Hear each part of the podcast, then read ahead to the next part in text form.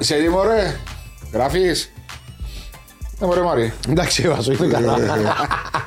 Πάμπη μου, καλώς όρισες στο Podcast Talks του Άλφα. Ευχαριστώ πολύ. Ευχαριστούμε που αποδέχτηκες την πρόσκληση. Ξέρεις, λέω του Μάριου κατά τη διάρκεια της εβδομάδας του το podcast που κάνουμε εδώ και 2,5 χρόνια.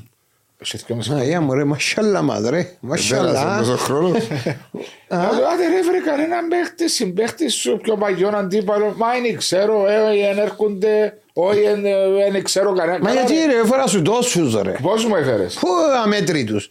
Καλά 2,5 χρόνια εσύ τους έφερες δηλαδή? Ούλους. Ναι ρε, εγώ τους βρίσκω, εγώ ούλους. Έλα ρε μόνα από του Πάμπη, έλα ρε του Πάμπη, τόσο τώρα που σκέφτεσαι έλα ρε του. Έτσι πάρε να το σκεφτούμε. Απλώς να πιάσεις τηλέφωνα, να βρεις, να κάνεις, να... κοιτάζεις να δεις. Προσπαθεί να φέρνεις πουλές στις ομάδες. Έτσι πρέπει, ναι. Έτσι τώρα ήταν και ευκαιρία, η Σαλαμίνα πάει μια χαρά, να το πούμε και τούτο, δηλαδή να συζητήσουμε γενικά... Για ποδόσφαιρο. Για ποδόσφαιρο. Για παγιά. Για παγιά. Θα έχετε και ωραίες ιστορίες. Αν δεν έπαιξατε ποτέ αντιπάλοι. Όχι, αντιπάλοι έπαιξαν. Αλλά και το ποδόσφαιρο του σήμερα, παρέα εδώ μαζί με την famous Grouse Sherry Cask Finish με επιπλέον ορίμανση σε ισπανικά δρύνα βαρύγια εμποτισμένα με ισπανικό σέρι που ενισχύουν ακόμα περισσότερο το γλυκό πλούσιο αλλά και τον απαλαιό χαρακτήρα του κλασσικού Grouse. Ευχαριστούμε την εταιρεία NCM Χριστοφίδη για την χορηγία αυτήν. Πάμπη μου, Βαροσώτης. Επαρχία δίπλα. 10 λεπτά, Σπαθαρικό. Σπαθαρικό. Μπρε φραντακό, ξέρεις το. Εντάξει. Εσύ αξανακούσες αυτό? Όχι, αλλά κάμουν ότι το άκουσα. Είμαι και έτσι, πρέπει να έχεις την απορία σου. 10 λεπτά από το Βαρόσι. Μετά τη Σαλαμίνα είναι τα αρχαία. Αριστερά, πριν το πογάζι που λέμε, αριστερά μέσα. Θυμάσαι τίποτε από το Βαρόσι? Εντάξει, ήμουν πρώτη ταξί, Βαρόσι νόη, που το χωριό. Βαρόσι μόνο θυμάμαι μια φορά που με πήρε ο πατέρας μου, γιατί είμαστε ποδοσφαιρική οικογένεια όλοι, στο Γάσιε. Όταν λες είμαστε ποδοσφαιρική οικογένεια, ο παπάς σου έπαιζε μπάλαν ή παρακολουθούσε? Και ο παπάς μου και ο θείος μου που ήταν μεγάλος σέντερφο, κότροφος. Α, ο κότροφος? Ναι. Μα ήταν σέντερφορ ο κότροφος? Τρεις επεξάσει. Ο πατέρας μου ήταν αμυντικός. Ο αδερφός του. Ο άλλος ο Λουκάς ο κότροφος που είναι μακαρίτης. Ενώ ο αμυντικός που θυμάσαι εσύ. Ενώ πιο μετά. Πριν δεκαετία του 60-70 που είχε την καλύτερη ομάδα της Σαλαμίνα του 65-66. Που βάζαν το πρόθυλαν και ο κυβέλλον τη δύο χρόνια. Που βάλαν μετά από Ελένα θυμάσαι 1-3-0 που κέρδισε. Και διακόπηκε και να τους ξαναπαίξα. Κέρδισαν 3-0 η Σαλαμίνα. Ναι. Και ξαναπαίξαν και δέραν το ΑΠΟΕΛ. Και χάσαν το πρόθλημα, ναι. Και τελικό χάσανε 4-2 από τον Απόλλωνα. 4-2 από τον Απόλλωνα. Έφαγαν κόκκινο ο πατέρας μου. Εφτέ. Από ό,τι μου λέει όχι. Έκαναν και να παραδείξουν. Το 1966. Δηλαδή εσύ πριν 57 χρόνια ρε Μάρη. 57... Περίμενε, το 50 μετά από ΑΕΛ. Ήταν 2 χρόνια. Όχι, κερδίσετε το. Κερδίσαν και διακόπηκε. Και διακόπηκε και μετά. Έβαλαν τους και ξαναπαίξα. Γιατί διακόπηκε? Να σε γελάσω τώρα η ιστορία, μπορεί να θυμούμε. Έτσι φτύνει, το από έρθω διακόψε. Έτσι και καλά ξαναπάνε τους και ξαναπαίξα. Ξέρεις ήταν που γίνεται τον καιρό εκείνο. Από τότε που τα κάνετε ρε. Ναι, τον καιρό εκείνο. Και να λούν ότι μόνο ο πρόδρομος τα κάνουν. Και παίξανε τελικό μες της Σαλαμίνας με τον Απόλλωνα στο... Ο Γασιπίπαλε νομίζω παίξα. Και χάσαν 4-2 και αποβλήθηκε ο παπάς σου. Κέρδισες τίτλους εσύ? Κέρδισα, ναι, το 90 κύπελλο μες της Σαλαμίνα. Στον τελικό του Τσίριο, 3-2. 3-2 με την... Ομόνοια. Ομόνοια, μπράβο, σκόραρες τσόλες. Ναι, με φάουλ το τρίτο. Το οποίο ήταν χαραγμένο στη μνήμη σου. Πάντα είναι χαραγμένο. Με μουσκάλι, ναι. Με μουσκάλι, ναι. Και ο Μουσκάλης έφυγαν τη χρονιά. Τον κράτησατε? Γιατί έβαλε έναν πλάνο 4-5 χρόνια να πιάει τίτλο. Η αλήθεια. Και πριν κάνα ένα εξάμηνο που βρεθήκαμε, ξέρεις τι μας έφερε? Έφερε μας ένα χαρτόνι. Με το πλάνο του? Με το πλάνο του πάνω. Ναι. Έχει το στορά. Χαρτόνι νομίζω αν δεν απατώμε να πω για την εταιρεία. Πρώτο που ήταν πίσω, ήταν που ήταν και γράψαν Και το πλάνο του το φαντάζομαι ο κύριος Ανδρέου. Ξεκίνησε από το 86. Είχε το παρουσιάσεις στη διοίκηση, ότι είναι ένα πράγμα. Όχι, μπορεί να μην το παρουσιάσει. Όχι, πάντα έλεγε το και έλεγε μας το εμάς, που είμαστε μια φουρνιά που δεν ξεκινήσαμε μαζί του. Εντάξει, ασχετώς εγώ έπαιξα πιο γρήγορα. Ήμουν μες στα εύτερα με μουσκαλί και έμενα χωρίς να κάνω πρόβαση με την πρώτη ομάδα. Τον τεπούτα μου έβαλε με ένα τσεοσλοβάκος, ο Μάτσαλα. Κάνε και εθνική Τσεοσλοβακίας. Έκανα μες στα εύτερα με μουσκαλί και έβαλε με τον Άρη. 30-12-84 στο Τσίρι. Ο Μουσκάλης ήταν 17 χρονών. Ο Μουσκάλης ήταν που αναμορφωτές και τους Κύπρους προβοητές που διαπρέψα Βάσο μου. Βέβαια, σίγουρα έκαμε πολλή δουλειά. Ήταν και πολλά χρόνια μπροστά. Εντάξει, η φιλοσοφία του διαφορετική. Πάντα παίζαμε επιθετικά όπου και έπιεν πιστεύω. Έτσι ήταν το στυλ του. Ο τρόπος του. Ο τρόπος του δεν έθελε μπασούες ποτούτα. Κάθεταν μπροστά αν είχε τους παίκτες φυσικά. Και τον κάνεις το άμα έχεις την ποιότητα. Γιατί εγώ έφτασα τον Μακνίν ας πούμε που τα μαρξέω. Δεν χάσα τον κόλλησε, αν Μάρια αν τον θυμάστε. Είμαι το Κέλλη, τον Μακνίν. Ναι. Το μαύρο το σέφτο. Ναι, ναι. Που είχαμε το Κέλλη μες στο κέντρο. Που ήταν μηχανάκι. Εντάξει, ήταν και ο Χριστάης ο Μαύρος. Είναι η χρονιά που όλα καλούς παίκτης. Ανδρέας Ανδρέους.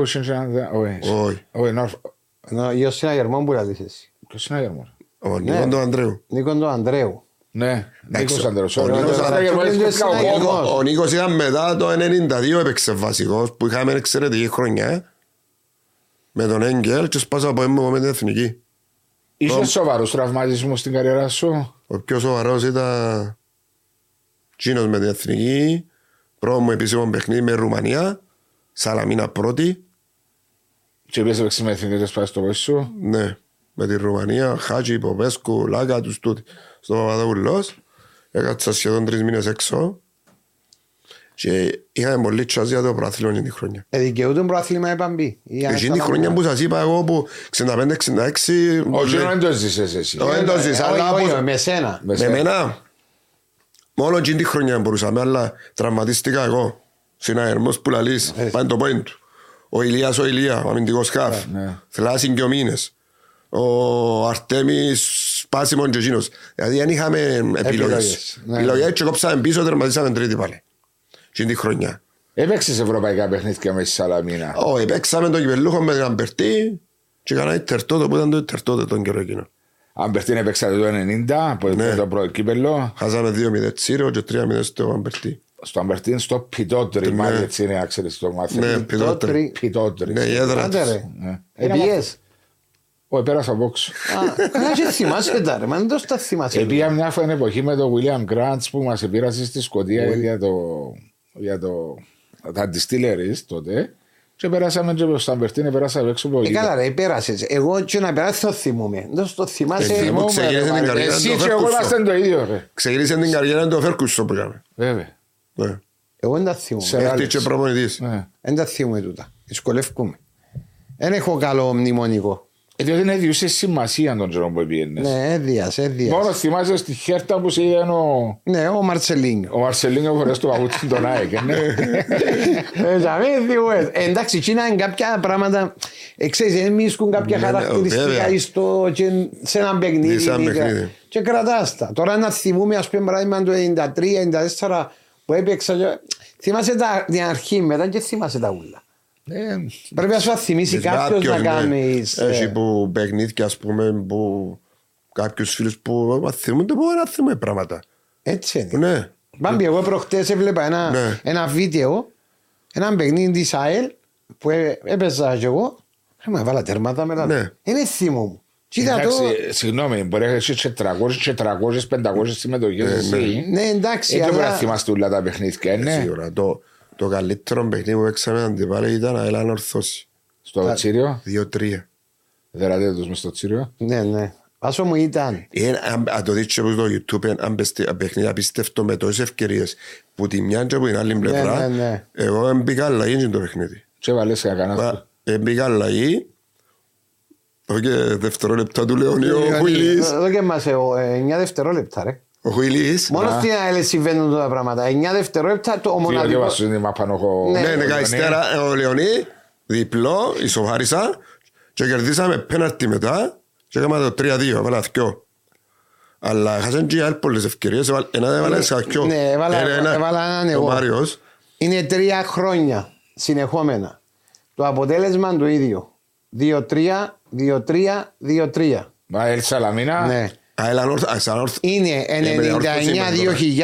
99-2000, 98-99, 97-98. Εδώ είμαι για Ανόρθωση, θυμώ τα ΑΕΛ Ανόρθωση 2-3. Για τα 3 χρόνια. Όχι ΑΕΛ Σαλαμίνα. Όχι, παιδιά, Ανόρθωση. Ανόρθωση, τον που είπε ο Πάμπη στο παιχνίδι. Βάσσο, άκουμε. Προηγείται η Ανόρθωση 1-0, 0-1, γυρίζουμε το 2-1, 88-90, 3-2 Ανόρθωση. Πρώτο χρόνο. Δεύτερο χρόνο το ίδιο. Τρίτο χρόνο το ίδιο. Απλώς τον 3 χρόνια παίζα στην Ανόρθωση και βάλα τον γκολ τσίνο που μου φωνάζαν από τους δικούς μου ότι... Που τους αελίστες. Ναι, ότι... Πλήγωσες την παγιά σου αγάπη. Ναι, έκανες το 3-2. Και εμένα μου έτυχε που το πρώτο παιχνίδι... Σκοραρές με την Ανόρθωση εναντίον. Σαλαμίνα Ανόρθωση, ναι. Πανηγύρισες το. Έκανα και κάτι που αν έρχεται ο χρόνος πίσω ξανά είπα ότι δεν θα το έκανα. Έγιναν πολλά. Τότε όταν έφυγες πιστεύω. Όταν έφυγε. Ακόμα και η διάρκεια του παιχνιδιού. Ο πατέρας μου πάει στην κερκιά της Σαλαμίνας. Επήγαμε με τον Οκάν την ίδια χρόνια. Ναι. Εγώ πήγα σαν ελεύθερος. Οκάνε. Τσουνκομίτης την ίδια χρόνια. Τσουνκομίτης, ναι. Ούλους έθελαν μας η Ομόνοια. Και πήγαμε στην Ανορθώση Ούλη. Και καράσαν την αγάπη σε την Ομόνοια. Και πήγαμε, ναι. Έτυχε να βάλω 3 τέρμα πόμπι για λαή. Και ασυναίσθητα γονάτισα και βάλω σταυρό μου. Ποτσίστη, κόρνε που ποτσί. Που ήταν τα παγιά ποδητήρια μας. Εντάξει, ως τώρα λέμε του. Εντάξει, εκείνη τη στιγμή κοινό σκεφτήκες. Και λέω αν έρχεται ο χρόνος δεν θα το καμνά. Για να με έχουν κάτι να σε κατηγορήσω. Εν το καταλάβει κοινό. Κοινό, εν κλάσμα δευτερολέπτου. Και εμένα και εγώ εξεφυγά που έβαλα τον κόλ. Στον Ανόρθωση ΑΕΛ μιλάς. Στον ΑΕΛ Ανόρθωση. Εγώ στο νου μου είχα να μην πανηγυρίσω αν έρθει τον κόλ. Ήρθαν οι συγκυρίες. Εγώ δεν είχα όμως τίποτε που τους οπαδούς ενώσουν να μου ευρίζουν την ώρα που ξεκίνησε το παιχνίδι. Εγώ στο μυαλό μου να μην πανηγυρίσω, αν έρθει τον κόλ να μην πανηγυρίσω, έπαιζα και με θλάση. Βάλαμε το τρίτος. Στη φάση, επειδή ο χαρακτήρας με εμένα που πανηγυρίζα έξαλλα, και βάλω το, εντάξει, τη ώρα που το βάλα, έφυγα να πανηγυρίσω. Όταν το κατάλαβα, ήταν αργά. Έτσι είναι. Προσπάθησε να σταματήσει, να σταματούσε. Σταμάτησα, αλλά έκανα μου βούναρο. Κατάλαβες τι μου έγινε. Εδώ ήταν και στο 1996, ναι. Θυμόταν τα μάτς που λέτε, τα 2-3. Απίστευτα. Και κέρδιζαν πάντα στο τέλος η Ανόρθωση. Και στο πρώτο τελευταίο παιχνίδι μου στην ΑΕΛ ήταν 1-2, έδερναμε 2-1, στο 82 κερδίσαμε πέναλτι, στο 80 έγινε αλλαγή εγώ, γιατί εγώ τα χτυπού, στο 82 κερδίσαμε πέναλτι. Ποιος το χάσε? Ανδρέας ο Σοφοκλέους.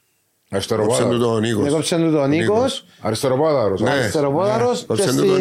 Και στο 88 πέναρτη Ανόρθωση 2-2 και τελευταίο λεπτό. Έλα σου εγώ, είδες που σημάζει τώρα ούλους έναν. Όχι τα παιχνίδια θυμούμε. Όχι τα παιχνίδια. Εννοείς για να τους φέρει. Στο ημάδι τον Αντράντος, ο Αρίπα. Όχι, ο Αρίπα ήταν ο Αρίπας. Εντάξει, ρε τούτοι μας συμπαίχτες με φίλοι μου ρε. Γιατί φέρνεις κανένα, μόνο το ότι σκεφτεί ο νους. Έλα σου Πάμπη μου. Δηλαδή θυμάσαι το γάσι έτσι μια φορά που επίεσαι. Μόνο θυμούμε μια φορά, δεν θυμούμε τίποτε άλλο. Και θυμούμε χαρακτηριστικά, ρίξω πέρα ο πατέρας μου που είπε κάτι είχαν γελόπορτες και ήταν πίσω της οικογένειας στο σπίτι του Μακαρίτη του Νική που ήταν μεγάλη μορφιά στη Σαλαμίνα. Είναι μόνο θυμούμε, εντάξει μετά που ανοίξαν τα σύνορα και πια και στο δημοτικό στάδιο δίπλα που ήταν η έδρα της Σαλαμίνας. Και κολλητών το γασία που είναι στην κλειστή. Ναι. Και αν τα συναισθήματα πηγαίνοντας πίσω έτσι σαν επισκέπτης πλέον δυστυχώς. Εντάξει την πρώτη φορά που πήγαμε οικογενειακός έπιες φαντάζομαι. Ναι που ανοίξαν και πήγαμε σπίτι. Εντάξει εκείνο με ξέρω Τουρκού πρέπει να ήταν η υποδεχτία μας καλά. Ήταν Τουρκοκύπριος. Να σε γελάσω τώρα. Νομίζω εν Τούρκος που ήταν κάτω στο σπίτι μας. Αλλά ύστερα από χρόνια που ξαναπήγαμε, χτίσαν και από πάνω από το σπίτι μας. Είδες, έκαμε ανάπτυξη. Ναι. Και πήγα και δεν το κατάλαβα. Ήταν ο ίδιος ιδιοκτήτης. Δεν πήγα μέσα, απλώς έξω. Έξω. Και λέω της μάνας μου το και το. Χτίζα στο λίγο πάνω όλα έτσι. Επιά αξία παραπάνω. Όχι τώρα, μόλις στην πρόσωψη, γιατί απέναντι 5 λεπτά είναι η θάλασσα. Πολλά καλή θάλασσα. Στην πρόσωψη του χορκού ματσαμέ είναι εσύσαν τη γη και χτίζουν. Τώρα. Ανάπτυξη πολύ περιοχή. Στο σπαθαρικό μιλάς τώρα. Ναι, που το βαρώσει, στρίγωμο, μπογάζει. Ναι, τάμε. Είναι πολυκατοικίες. Αλλά 7 χρονών ήσουν όταν ήταν. 7 χρονών, ένα θέμα, ναι. Θύμασαι όμως τα του πολέμου που έγιναν. Πολέμου θυμούμε λίγο που έκρουζε η καντάρα. Και θωρούσες. Και θωρούσαν, ναι. Έστρα πρόσφυγες τσατήρκα στη Ρωμίθκια. Θυμάσαι τα τούτα. Ναι, ένα δύο χρόνια το σχολείο και πιένα. Είναι δύο χρόνια μες στο τσατήρι διάγει. Όχι τόσο πολύ.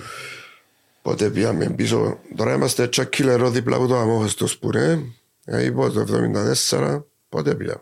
Σχεδόν δύο χρόνια, ναι. Είδες δύο χρόνια έμεινες κάτι στο τσατήρι. Εσπού να χτίζουν τα σπίτια, Μάριε. Να χτιστούν τα σπίτια, ρε Βάσο. Θέλεις ένα χρόνο. Πού να τους βάλεις τον κολμονούλο. Ναι. Λογικό, ναι.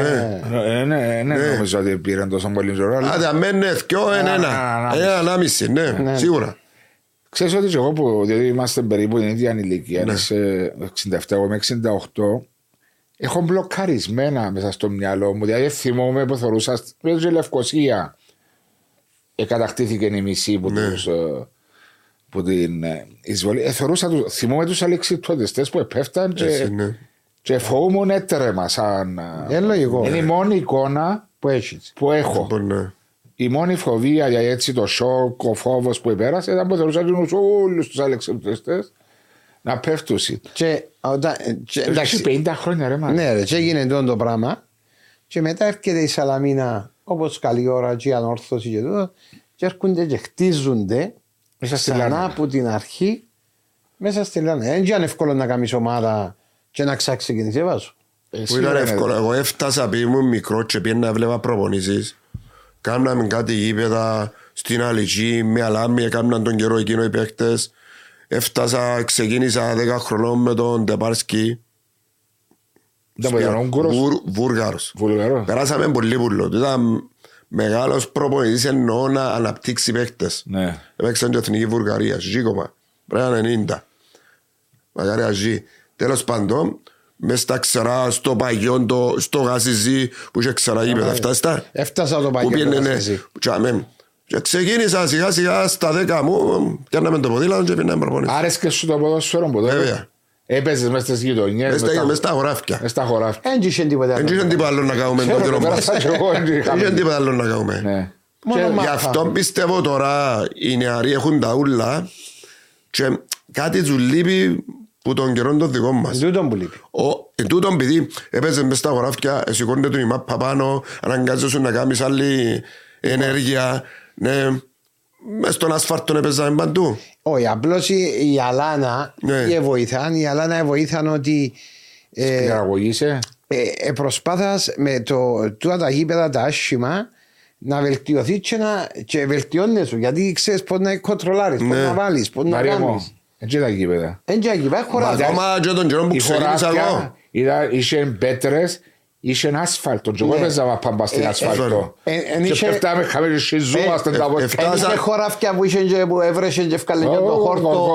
Όχι, ευκάλεν το χόρτο και νομίζω είχε γρασίδι και πίνες πως ήμουν το γρασίδι. Λοιπόν, καλέ. Και νομίζω θα πατήσεις το γρασίδι, ναι. Αλλά, ναι, εν άλλες εποχές όμως. Αλλά θεωρείς ρε Παμπή μου και τότε που πολλές φορές δυσκολευτήκατε εσείς που έκανατε μια εξαιρετική καριέρα σαν Κύπροι ποδοσφαιριστές. Τώρα τη σήμερα η μέρα του 2023 που θεωρούμε έχουν όλες τις ανέσεις τους οι ποδοσφαιριστές και νιώθω ότι κάτι λείπει στο κάτι παραπάνω. Και ασχολείσαι και με νεαρά παιδιά, είπες μου πριν αρχίσουμε στα grassroots της Νέας Σαλαμίνας. Τι εκείνο που είναι. 112 λέει κάτι. Μπορεί να ξεχωρίζω. Εγώ λέω η φιλοσοφία μου μπορεί να το βιώσει ο Μάριος. Την άμπουν να μπουν στο 11 να δεις τι παίκτης είναι. Και τι πρόπτικη είναι έτσι. Και ακόμα μπορεί να πέφτουμε και έξω. Δηλαδή στα 13-14, ναι, 16 για μένα καταλάβεις αν έχει προοπτική. Δηλαδή μπορεί να έχει κάποιοι παίκτες που ξεχωρίζουν και μόλις συμβούν και εξαφανίζονται και βγαίνουν κάποιοι άλλοι. Ναι, αλλά εγώ λέω σου και πιστεύω και ο Μάριος. Εγώ αν ήμουν τώρα θα δούλευκα πας στις αδυναμίες μου που είχα σαν παίκτης τον καιρό εκείνο και σίγουρα πας στα δυνατά μου σημεία. Ο νους τους τους παραπάνω που βλέπω είναι αλλού. Είναι και με το ποδοσφαίρο. Ελάχιστος θα δεις. Είναι μήπως ότι είναι σε μια ηλικία τα μωρά, διότι λες μέχρι την ηλικία των 12 χρονών. Εντάξει. Μετά ξεχωρίζει ποιοι θέλουν να ακολουθήσουν το ποδόσφαιρο, διότι είναι και τα μωρά. Σε μια ηλικία που πάω να παίξω ποδόσφαιρο, είναι για να γίνω καλύτερος ή να περνώ καλά με τους φίλους μου. Και τούτο μέσα στο μυαλό μου κάποιου μωρού, ναι. Η ηλικία των 12, νομίζω, ως την ηλικία των 12 είναι το develop που κάνεις. Ναι. Να χτίσεις. Ναι, ναι. Και να δεις και το ίδιο το μωρό, αν του αρέσει το που κάνει. Το πιο βασικό στην ηλικία των 12 είναι να του χτίσεις και να του δώσεις τις βάσεις. Που για μέσα και μετά που πάει σε 11-11 και είναι... Που μπαίνεις στο γήπεδο. Κανονικό γήπεδο. Ακόμα δεν μπορούν και στην ηλικία των 13-14, επειδή είναι μεγάλο το γήπεδο. Πέτρα αποστάσεις και τούτα, 1-2 χρόνια θέλουν. Θέλεις. Εν τεχνική μου πρέπει να δουλεύεις παραπάνω. Ναι, εν ταχτή. Αλλά επειδή οι διοργανώσεις μας στην Κόπη λαθασμένες, έβαλαν τους ως τώρα 9 αγωνιστικές και όχι διαβαθμίσεις.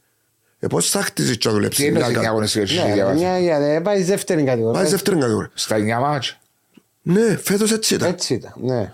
Πώς θα χτίσει μια ακαδημία να δουλέψει, να βγάλει παίχτη που τους βάλει στο πιστόρι στο δαμέ. Αφού το θέλεις βαθμούς, θέλεις αποτέλεσμα. Δεν δουλεύει και κανένας. Γιατί παίζεις για το αποτέλεσμα σε έτσι ηλικία. Δυστυχώς ναι. Για να με πάει στο τερνέρο. Ναι. Εμένα η άποψη μου, οι ηλικίες που πρέπει να έχουν βαθμολογία είναι οι 17 και οι 19. Όχι αμέ. Τώρα που κάνουμε.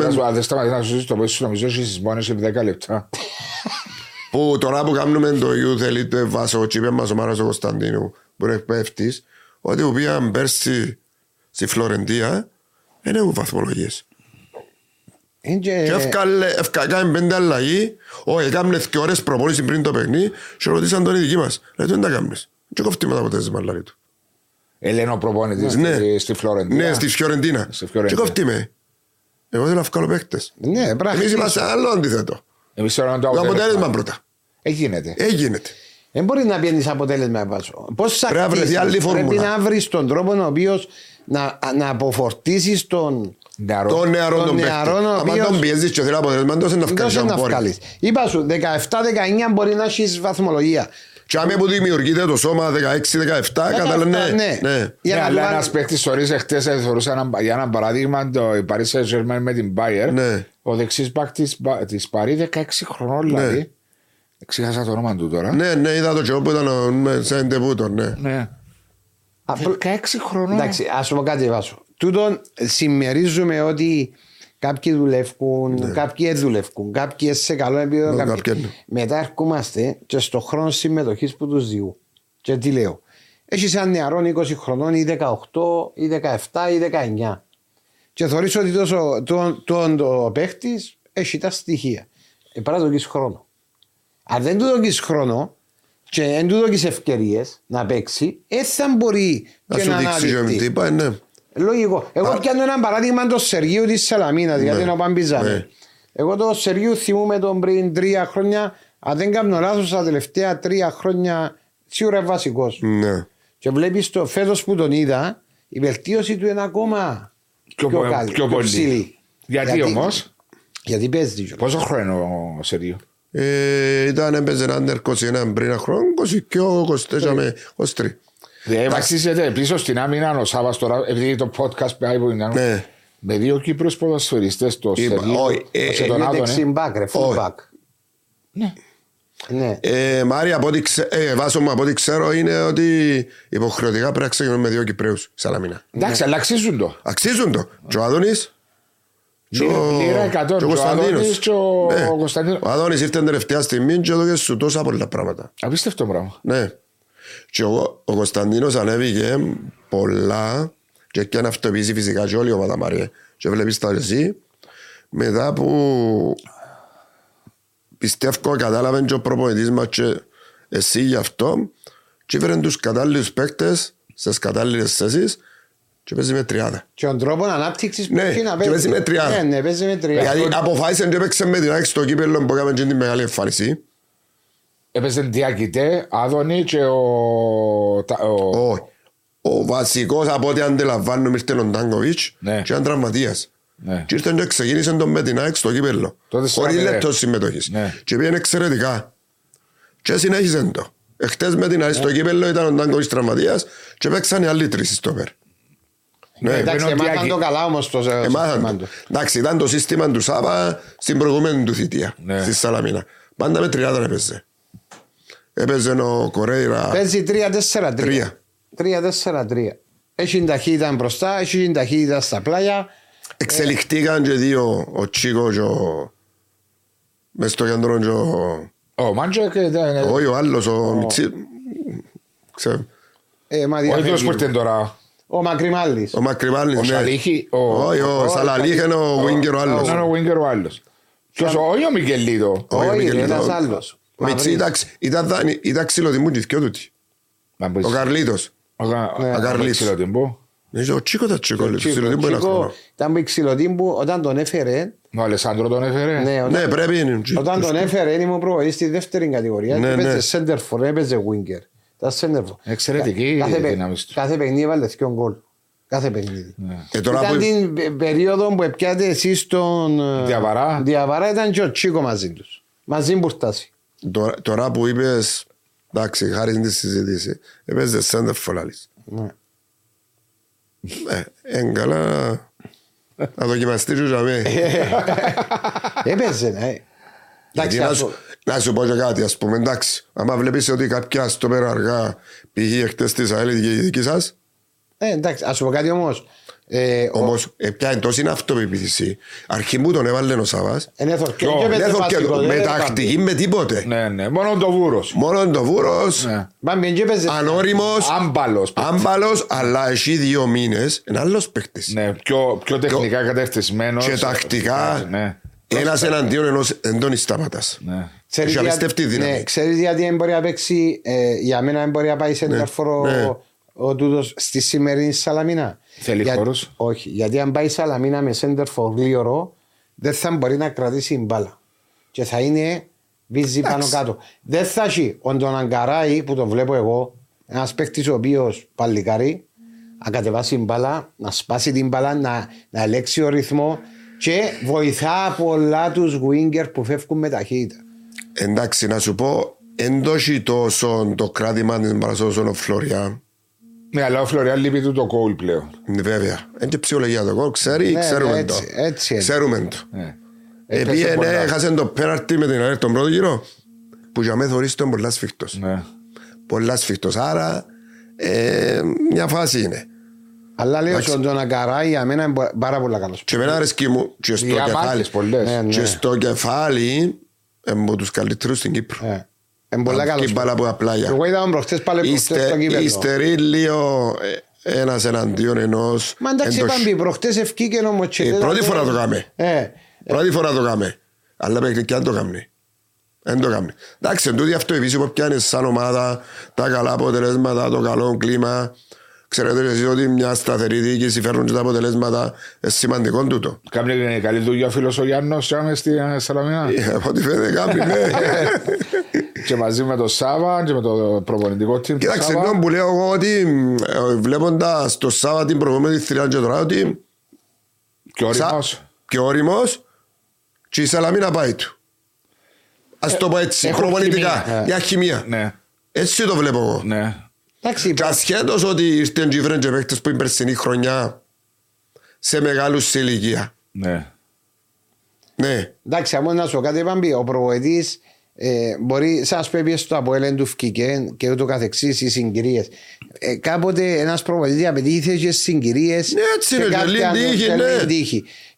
Με το έργο σου ναι παίζει σημαντικό ρόλο, αλλά... Αν δεν έχεις και λίγο τη συγκυρία, και λίγο την τύχη. Που η Σαλαμίνα είχε και σε κάποια παιχνίδια, ας πούμε. Λίγο τη συγκυρία και τύχη, μπορεί τελευταίο λεπτό, αλλά κέρδισαν ένα, ξανακέρδισαν. Σημαίνει, χτίσαν το και κάνουν το.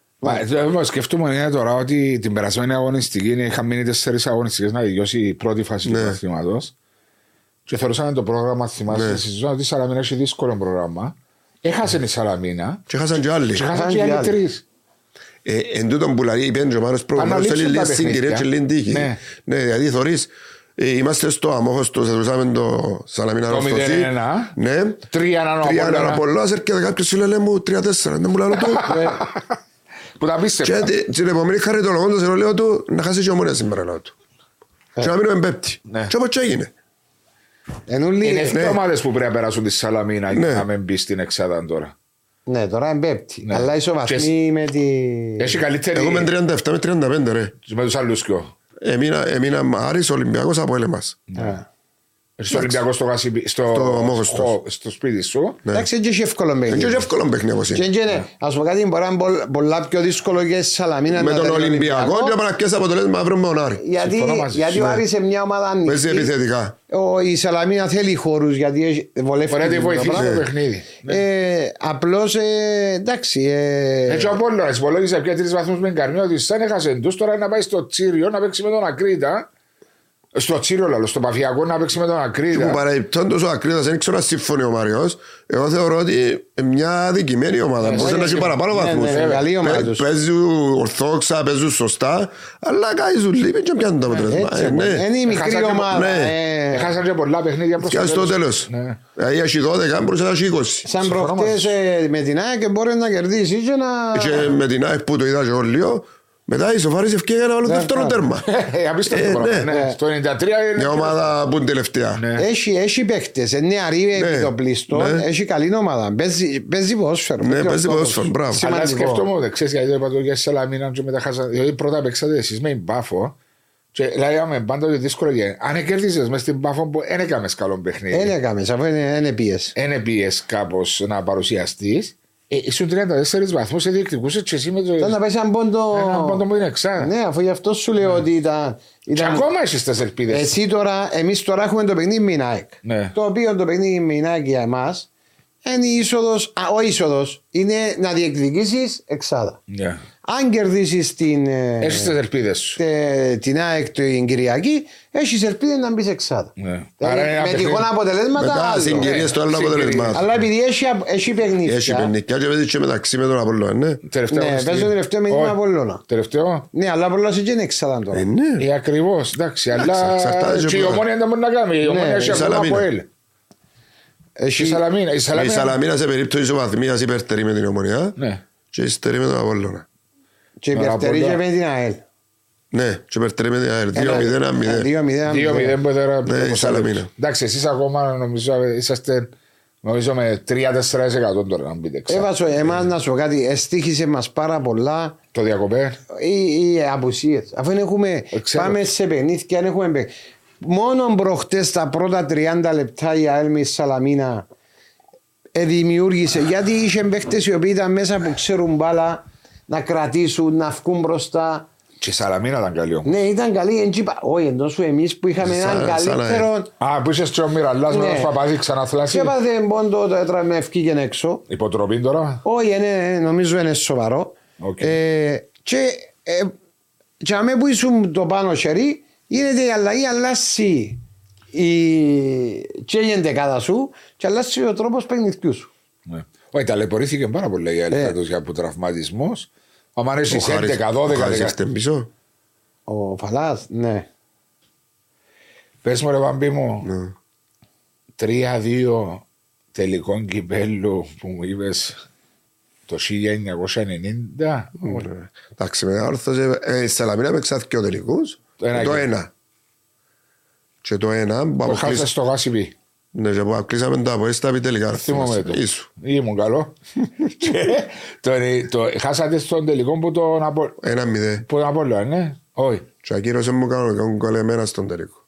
Είναι που τον Απόλλωνα που χάσατε. Ο Μακαρίτης ο Ζουμπάρεφ. Έπαιζε ο Πανίκος ο Βασιλού τερμοφυλακάς. Δεν είχε παιχνίδια τίποτε, αν το θυμάται. Παφίτης. Ναι, Παφίτης, δεν ξέρω, φίλος μου Πανίκος. Ψάρα ταβέρνα, ναι, ναι. Απειροστέγια. Αφούς τους αρκάνους. Ήταν ο Τσεπεζεντζίνος πρώτος. Ήταν τραυματίας ο πορτάρης σας. Μα έπαιξε και πιο πριν νομίζω και έκαμε καλά. Έκαμε εντάξει και ο 3 παίξε και ο ένα παιχνίδι που δέρναμε 2-0 στο δεκάλεπτο και χάσαμε 4-3 και είναι τη χρονιά παίξε. 5-6 παιχνίκια παίξε, δεν παίξαν τίποτα. Και χάσατε 1-0 στο τελικό. Ναι, αλλά το 3-2 που κερδίσατε ήταν ο πρώτος τίτλος της Σαλαμίνα. Θυμάσαι το. Θυμούμε το, το τσίριο γεμάτο. Ο τσίριο γεμάτο, 7.000 η κερκίδα. Και περιμέναμε εμείς έτσι τόσο κόσμο να έχουμε. Και εμπιστεύκαμε του. Είπα σου ήταν και το πρώτο μουσκάλι, είχαμε παίκτες προσωπικότητα. Ήταν ο Φλωρός, ο Χριστάης, ο Μαύρος, ο Κένι μες στο κέντρο, ο Μιχανάκη, ήταν ο Ηλίας, ήμουν εγώ, ο Κόκος ο Ηλίας ήρθε το 91. Ποιος έπαιζε center for? Σέτερφο έπαιζε ο Μακνίλ, ήταν τραυματίας, δεν έπαιξε τίποτε. Έπαιξε ο Χριστάκης ο Μαύρος και ο Βαγγέλης ο Αδάμου. Ο Βαγγέλης ο Αδάμου? Ναι. Έτσι ήταν σέτερφο ο Βαγγέλης ο Αδάμου. Έτσι έπαιζαμε. Εν είχε άλλο. Εν είχε άλλο. Και δηλαδή 3-2 δύναμο, θυμάσαι η διακύμανση τους. 1-0 εμείς, 1-0 ο Ηλίας, χτίζα κόρνε Βαλεντό. Εντάξει, έκαμε κίνηση ο Τάκης ο Δάβη, έφυγε την παραμπασσόγια του. Έγινε μπορεί να κάνει και λέει ο Τάκης ο Δάβη. Όχι, βρέγε μπροστά από χαρί του. Έναν ο Τσίκος με γεφαδιά. Δύο, έναν ο Χριστάης ο Μαύρος έπιαν την οκένη κάτω από το κέντρο. Ετρέπρανε τους ούλους που είναι δεξιά. Στην κερκέν της ΑΕΛ. Πάσανε του διαγωνία αριστερά. Ζούταρ με το αριστερό. Τώρα θεωρείς το σαν να είναι θεωριστό μπροστά. Να λύσεις κάποτε ρε μάρε επειδή εκτύπα και εσύ φαούλ. Πού έπιεν η μαπάτσι μέσα ας πούμε. Έπιες σωλήνα και τότε που χτυπάς τον και ξέρεις ας πούμε. Εντάξει, συμμακιάζεις. Και όχι είχαμε τα μέσα που έχουν τώρα εμείς. Ούτε προπονείς είναι καμνά εγώ. Πιστεύω ο Μάριος έκαμε παραπάνω από μένα. Εμείς κάμε 10 λεπτά που έγινε η προπόνηση, χωρίς τείχος, χωρίς τίποτα. Όχι, εμάς είχαμε τα... Εγώ έπιενα... Στο Αρχάκελο είχαμε τους ψεύτικους του ανθρώπου. Και εμείς είχαμε ψεύτικους, αλλά βάλες το πίσω και δεν βλέπεις την πορτάμπλη. Εγώ έπιενα, έπαιρνε με ο Κωστόφ εμένα. Ήταν καθηγητής ο Κωστόφ. Μα ήταν και ο ίδιος καλός. Ναι, ήταν πολύ καλός. Έπαιρνε με τα πρωινά μες στο Παπαδόπουλος και έμαθε μου να χτυπώ το χτύπημα και τι έκαμνε μου. Βάλε μου ο τείχος, εντάξει, και λάλε μου παίρνα η μπάλα μόνο που πάνω από ο τείχος. Στην αρχή. Ναι, τίποτε λέει μου, μόνο να περνά το τσίπ. Ναι, μόνο να χτυπάς την μπάλα να περνά. Και χτύπου, μα μιλούμε μπορεί να κάνω και 200 σούτ, πώς σου λέω. Ύστερα ξεκίνα βάλε δύναμη λίγο. Μα δύναμη. Έτσι χανά. Πήγαινε να απευθείας, επειδή λέει μου ο λόγος που σε βάλω είναι να συνηθίσει ο πόη το χτύπημα να περνά από τείχος. Και ειδικά εγώ, εγώ τα παραπάνω φάουλ που είναι κλειστή οικογένεια που τα βάλα. Δηλαδή έφτιαξαν το εμπαφύλακα. Ότι να κάνει κίνηση. Του Πετρίδη μπορεί να το βάλα 3. Κλειστή οικογένεια, γιατί ξέρεις να μου κάνει να τρως. Φοβά του να πάει πάνω από τείχος και κάνουμε μικρό βήμα. Και άφηνε την κλειστήρα ανοιχτή. Όχι, δεν έφτανε να επιστρέψω το μαθητή. Εμπρολάβαινε, άμα κάνεις το βήμα. Προπάντως, άμα είναι κοντά. Εγώ, άμα ήταν κοντά το φάουλ, πάντα κλειστή. Γιατί είναι δύσκολο να κάτσεις μπάλα. Εμπρολαβαίνει. Ναι, εμπρολαβαίνει. Έθελει δύναμη. Η κλειστή γωνιά πάντα κάμουν τα δυνατά εγώ. Πρέπει. Ήταν και καλό το πόιν του παντή, πήγαινε ευθύβολα καλά. Και εγώ έτσι έκανα. Εγώ πάντα το πρώτο φάουλ χτύπουν κλειστή. Εθωρούμε πλέον όμως. Πάμπη Ανδρέου, Μάριον Φίτου, εκτελεστές να έχουν τη δυνατότητα στο Κυπριακό Πρωτάθλημα να σκοράρουμε απευθείας. Τσιμπάλες καλύτερες τώρα, τα πάντα καλύτερα. Τώρα έπρεπε, ειδικά τώρα, η κάθε ομάδα πρέπει να συμπαιχτεί. Γιατί η αδένεση πρέπει να δημιουργήσει, ρε Βάσο. Είδα προχτές, εχθές θεωρούσα, εντάξει, το πιο πρόσφατο παιχνίδι. Πάω με τα χίλια των Λοΐζου της Ομόνοιας, έναν ταλέντο. Πρέπει να εκτελέσει ένα φάουλ με. Ξέρετε, 10 μέτρα πάνω. Σαν παράδειγμα, ο Μιτσίτσινος, λέω έναν παράδειγμα. Και όταν τον Μιτσίν, επειδή θεωρείς τον έχει το χτύπημα, έχει κάποια στοιχεία αρκετά καλά. Δημιουργάς το, βάλεις τον, γιάννεις τον και δουλεύκεις τον. Κόρνερ, εγώ έψες τον που είπες εσύ, είδα το εγώ. Και θέλουν χτύπαν ο δεξί στον μπακ, με το δεξί το πόδι, να γυρίζει μπάλα προς τα έξω. Και στο Ομόνοια από ελεκτές. Είχαμε ο Μάθιος. Ναι, ο Μάθιος τα χτύπα πάνω. Ενώ από έλεγαμε τον Μπεν. In swinging, υπάρχει τέμπο μέσα. Αριστερό, ναι. Ναι, χτύπαν και από την άλλη. Χτύπωσε από δεξιά. Έχω τον Λοΐζου, λέω παράδειγμα τώρα, και όταν τον παίχτη μπρομπιάω και να τον χτίσω να μου χτύπα στατικά, δηλαδή φάουλ. Πιαστόν και τον Μιτσίν, πάρτον στο ύπεδο τα πρωινά, αν κάνει πρωί πάρτον το απόγευμα, να έχει έναν που κατέχει για με, και λέει κύριε, αν έχω έναν, παράδειγμα έναν Λοΐζου, και έχω και τον Κωστίν και τον Γιάννη. Έπανα τον Λοΐζου, έπανα τον Κωστίν Γιάννης. Φέρνω και τους τρεις, γιατί μπορείς να παίχνει τον Αέμπες και να παίζει ο άλλος. Ξεκίνα χτίσε τους παίχτες σου να χτυπούν στατικά, δηλαδή κόρνερ, φάουλ. Αφού το κόρνερ και ο φάουλ έναν να μου πετυχείς, 40% τέρμα τον Μπεν. Εγώ έχω έναν μωρό τώρα, μόλις πήγα πριν να σου είπα στη Σαλαμίνα, αριστερό ποδαρό, 9 χρονών είναι τώρα. Μόλις το είδα ρωτεύτηκα του. Βάρ' τον με τα αριστερό να σου χτυπήσει, πέρα του μια γωνιά, να σου στείλει για μέ. Οτιδήποτε στημένο. Αλλά τον που λέει ο Μάριος. Προπόνηση. Δουλεύκει. Προπόνηση. Ας πούμε έχω και βίντεο του μου να το δεις πώς χτυπά με τα αριστερόν του. Φυσικά έφερε το μαζί του. Είναι ούλα η διαταμορά. Ταλέντο, ναι. Το οποίο όμως πρέπει να δουλέψει. Δεν μπορεί να μείνει αδουλευτό. Τι είναι το αριστερόν του να δεις. Δεν μπορεί να μείνει αδουλευτό ρε Βάσο. Όταν το δουλέψεις θα έχεις αποτελέσματα. Και λέω τώρα έχουμε παίχτες οι οποίοι η κάθε ομάδα, αν δεν τον εσύ, θα τον δουλέψει τσινόν που είναι πιο κοντά. Πρέπει να τον δημιουργήσει. Ναι. Δηλαδή, τσινός που έχει κάποια κλίση να χτελήσει αυτά, τον δουλέψει παραπάνω. Ακριβώς. Δεν έχει πάρα πολλούς παίχτες που δουλεύουν υπό μόνοι τους. Όχι υπό μόνοι τους. Εγώ εννοώ αναγκαστικά είναι μόνο. Μα γιατί οι προπονητές δεν το κάνουν. Δηλαδή, να μου πεις, ήσουν με αντιπρόεδρος στο Απόλλων τόσα χρόνια, γιατί δεν το κάνουν στο Απόλλων. Δηλαδή, θεωρούσα δουλεύουν με 3-4 προπονητές δίπλα τους. Εντάξει. Δεν ξέρω από παγιόν καιρό που ήταν προπονητής και βοηθός προπονητής. Τώρα έχουν και 3-4 συνεργάτες ο καθένας. Και 5-6 βόξο. Και 5-6 βόξο άλλους συνεργάτες που μπορούσαν ατομικά να δουλεύουν πρωί, μεσημέρι, απόγευμα με ορισμένους παίχτες. Εντάξει, πρωί είναι απόγευμα. Μάρια μου. Μα ό,τι μπορεί να κάνει. Θέλω να κάνει. Όταν πάει και φορτώσει. Ο Ρονάλντο γιατί πάει και προπονιέται ρε κουμπάρε. Μα αφού γι' αυτό σου λέω ότι. Μόνος του η ώρα 3 το πρωί πάει να βοηθήσουμε. Αν δεν έχω παίχτη, λέω σου για τα στατικά, πρέπει να δημιουργήσω που παίχτη. Να δεις ποιος είναι ο καλύτερος σου, ποιος είναι καλύτερα χτυπήματα. Έτσι είναι. Διότι μπαίνει εδώ 40% των κόσμων. Μπορεί και παραπάνω. Μπορεί και παραπάνω. Και η Σαλαμίνα φέτος έβαλε πολλά κόλπους στα δικές φάσεις. Γιατί έχει καλούσει στον αέρα, στο περτιτσούλης. Χτύπημα. Χτύπημα. Ο Ντιάκηδε έβαλε 4 τερμάτα. Σαν προσκόρε. Βάσο μου, αν έχω παίχτη που ο οποίος χτυπά καλά και οι κεφαλοσφαιριστές είναι πιο εύκολο να βρουν την μπάλα. Αλλά θέλει... Το Απόλλων χτες που ήταν το πρώτο παιχνίδι του κυπέλλου. Με 3 στιμένα βάλε 3 κόκκινα.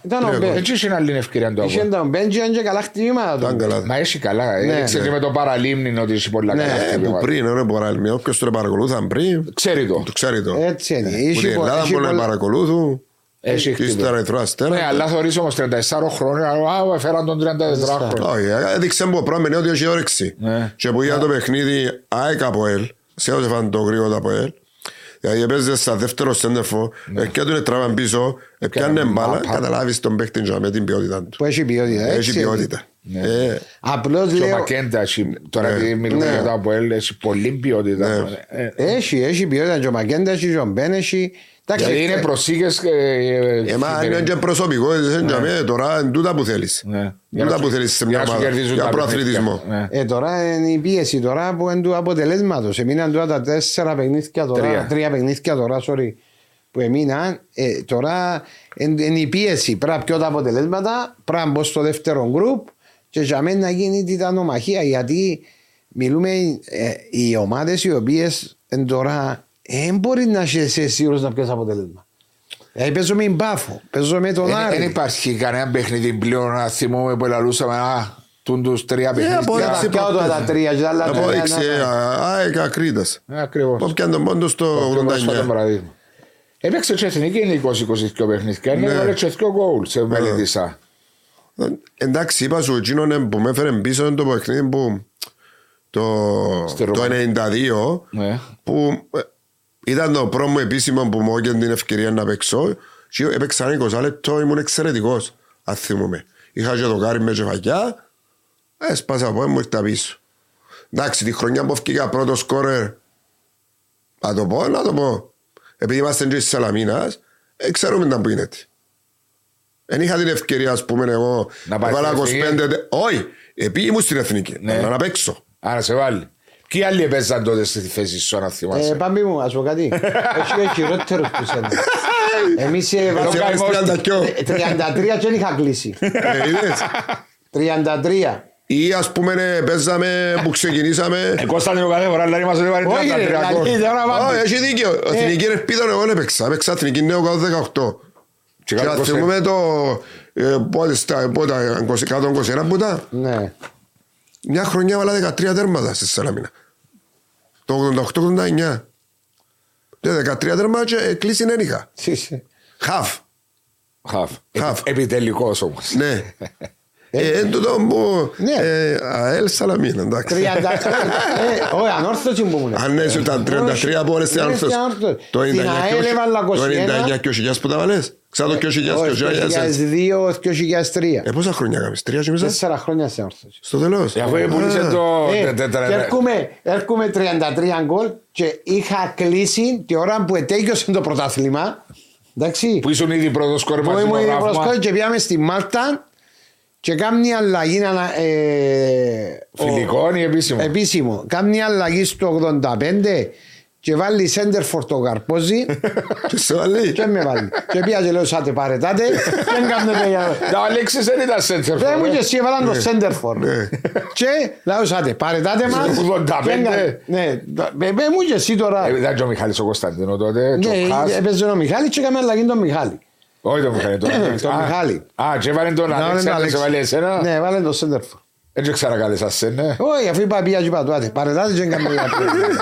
Έχανε τώρα, δηλαδή. Έχεις δίκιο, μιλάμε. Να λέμε μπελάμε. Προσκορής του προαθλήματος. Και στην άλλη είχα 20-22, δεν είχε λίγα τέρματα μες στην ΑΕΛ. Τότε δεν είχε η ΑΕΛ. Είμαστε ούλο μητσιού παίζαμε τότε. Είχαν και πολλά καλή ομάδα. Η Μάρη. Και έπαιζα πας στο Ράουφμα. Μας κάνουν τα λαούλα. Εντάξει ρε, μια φορά να γέλασες του. Εντάξει, έτσι ήταν εύκολο. Εντάξει, Ράινερ Ράφμαν, μεγάλη μορφή. Απίστευτος παίκτης, ο οποίος έπαιξα και 3 χρόνια άμυνα. Ναι, σαν λίπερο, ναι. Έπαιξα άμυνα, δηλαδή μπορεί να είσαι με 5 μέτρα πίσω σου. Ναι, πίσω εσύ.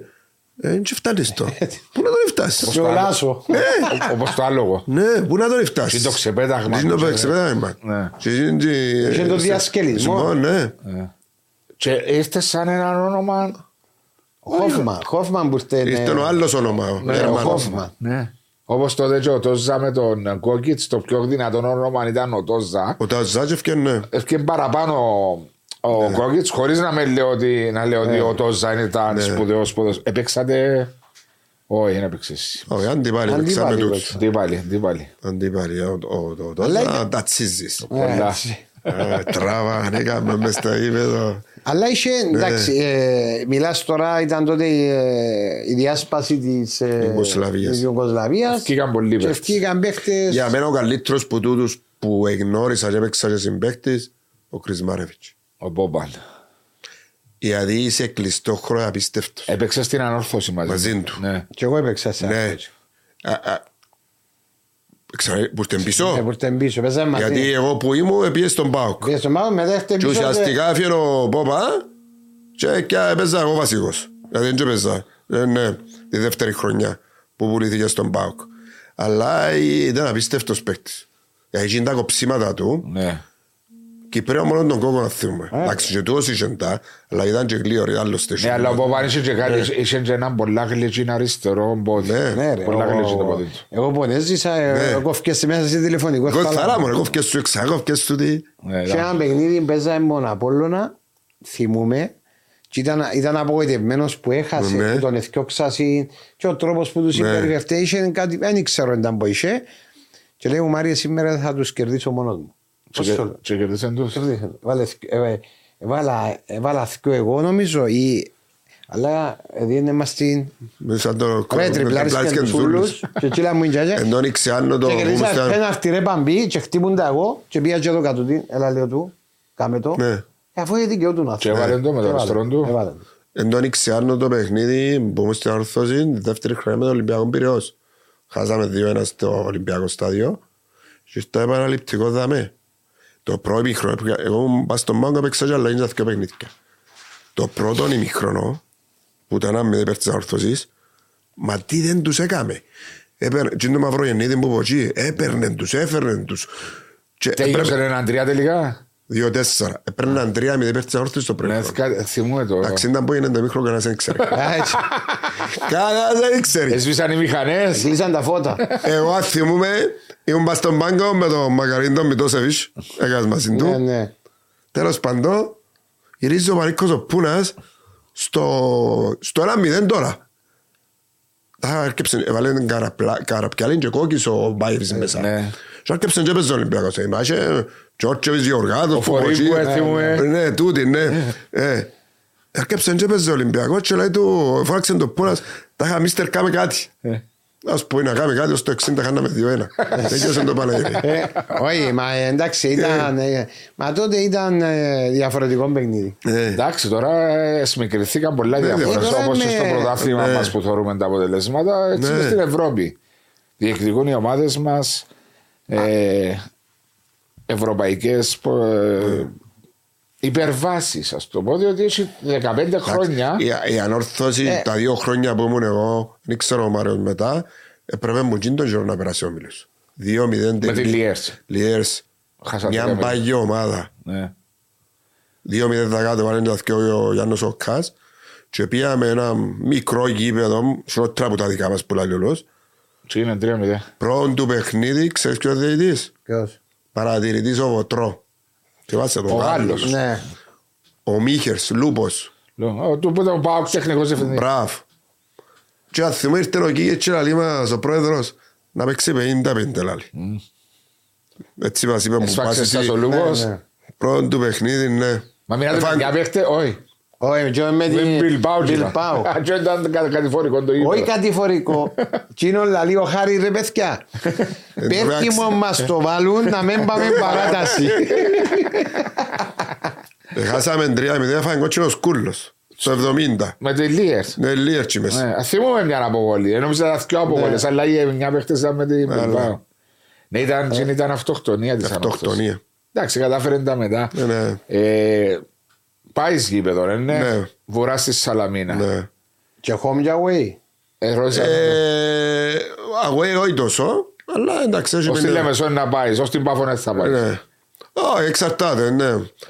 Εντάξει, είπα σου, έχουμε και τους μικρούς τα παιχνίδια των αντάλλων, ναι. Επίες το γενναίο γήπεδο στη Λεμεσόν. Επία Απόλλωνα στη Σαλαμίνα. Το 1-0, όχι. 2-0. Επία και κάνουμε 45 λεπτά φύγουμε. Έκαμε και γλύωρ. Εντάξει, κάτσα σε box πολύ στην κερκέντα Απόλλωνα. Ναι, ναι. Εντάξει, είδα και τον Πίτα, εντάξει, θυμήκα λίγο τα παγιά, εντάξει. Άρεσε σου το γήπεδο? Είναι καλό, έχει πολλά καλή ακουστική. Ναι, ναι, έχει. Ενέδρα, ναι. Σαν προχτές που έζαμε στη Σαλαμίνα, ενώ να εξηγήσει ο κόσμος και που πήγε ο κόσμος. Το παιχνίδι του προαθλήματος, δηλαδή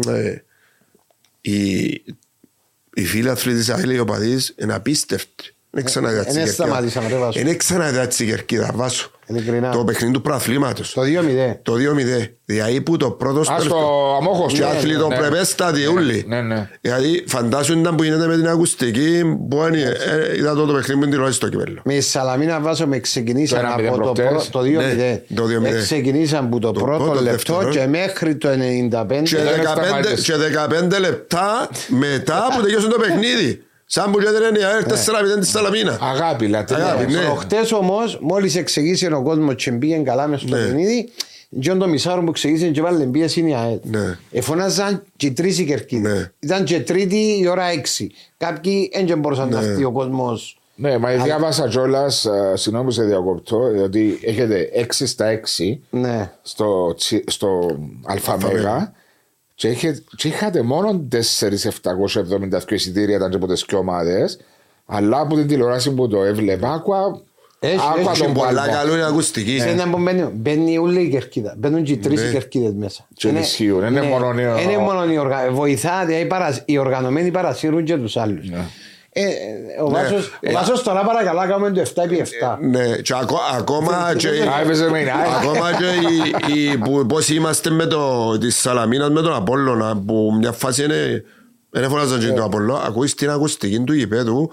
Στο γίνει 300-400 πως είμαστε. Σαλαμινές είναι το παιχνίδι, έχει πολλά καλά ακουστική. Είναι κλειστό ρε Πάμπη. Είναι κλειστό, γερό. Μείνεις και ο ήχος. Εντάξει, σημαντικό ότι υπάρχει το διακουστική. Είναι κλειστό και εγώ στο... Εντάξει να μου πεις ήταν άρισα από ελ πόσους είσαι ο άρισα, αλλά και εκείνη που ήταν. Ένιωθες ότι αν ήταν στο τσίριο δεν θα ακούες τίποτα. Εσύ απλώς επειδή είστε και με εμάς είστε... Ήταν και κυκλισμένο. Ναι, κυκλισμένο. Ναι, και το Άρη δεν έχει ο κόσμος. Ούτε για πολλοί στες ήταν. Ναι, ναι, γι' αυτό που σου λέω. Άμα αν έρθεις σε παιδί που είναι να έχει κόσμο. Νιώθεις καιρός ήταν να έχει ένα γήπεδο ποδοσφαιρικών η Λεμεσός. Αλλά ελπίζουν να το... το κρατήσουν, να μην το διαλύσουν. Προσπαθούμε κάποιους τρόπους να κάνουν λίγες ζημιές, μακάρι να μείνω μακριά από εδώ. Και δουλεύοντας με τα μωρά, έτσι απολαμβάνεις το, ναι. Πρώτη μου έχεις σχεδόν 10 χρόνια τώρα, τούτες ηλικίες κάτω από 10 χρόνων. Έχει 10 χρόνια. Είσαι προπονητής των... Ναι, εντάξει είμαι και αμέ, ας πούμε, κρατώ μια ηλικία μόνο. Κρατούν τέταρτο χρόνο φέτος, που 4 χρονών και όχι 2014 γεννήμα. Ναι. Έχει κάποια μωρούκια καλά, αγαπώ το 9 χρονών τώρα, αγαπώ τα πολλά και τρέχω λίγο τα διαδικαστικά και με τα υπόλοιπα, ναι. Αλλά το ταλέντο υπάρχει και πάντα υπάρχει στους Κυπραίους. Δεν έχει τσάν να μην έχει ταλέντο. Το θέμα το που είπαμε προηγουμένως, η ανάπτυξη, εν τούτο, πάεις αντί να αυξάνονται οι προπονήσεις και οι πιέσεις, ο έθαρτος σήμερα να πάει ιδιαίτερα. Είναι τέλος ένα, εν τούτα τα προβλήματα. Οι παιδικές εγκαταστάσεις. Υπάρχουν θέματα. Υπάρχουν θέματα όλοι. Και εσείς έχετε ακόμα. Αναλόγως έχουμε, αλλά έχουμε και πρόβλημα στα γιου που ξέρω. Ναι. Διότι δεν μπορεί να έχεις όλες τις ηλικίες. Όλες τις ηλικίες. Από ό,τι ξέρω κάνουν μισό γήπεδο και ομάδες. Ένα γήπεδο κάνουν που μισό. Λόγω έλλειψης γήπεδου ας πούμε. Αλλά ταλέντο υπάρχουν. Θωρείς και μωράς ας πούμε. Και άλλης τούτος. Έχει τόση προοπτική. Αλλά παίζει ρόλο πολλά πράγματα. Ναι, μπορεί και εν τούτο που είπατε προηγουμένως, μπορεί να μην ξεχωρίζει στα 15-16 να ξεμουτίσει. Ακριβώς έτσι, είναι πιο σωματότυπος, πιο αλλάσει. Έχει μωρά που μόλις μπουν στο 11-11 λεπτή-λεπτή ξαφανίζονται και υπερισχύει ο σωματότυπος ύστερα στα 16-17. Μα το βλέπουμε με τον Μάριο πολλές φορές. Έχουν εκλείψει ποδοσφαιριστές που είχαν την τεχνική και ήταν τελικατή. Είναι παραπάνω η δύναμη και εντάσεις πλέον το ποδόσφαιρο.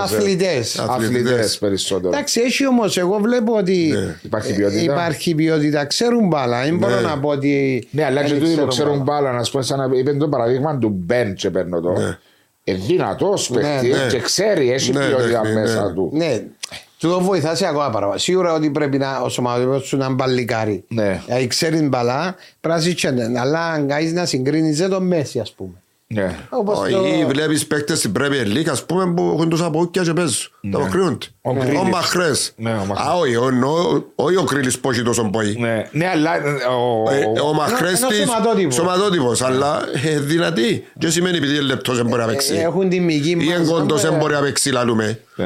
Γίνεται έτσι πράγματα. Όλοι μπορούν να παίξουν. Φτάνει να το δουλέψεις. Δεν μπορεί να παίξεις. Δεν μπορεί ρε.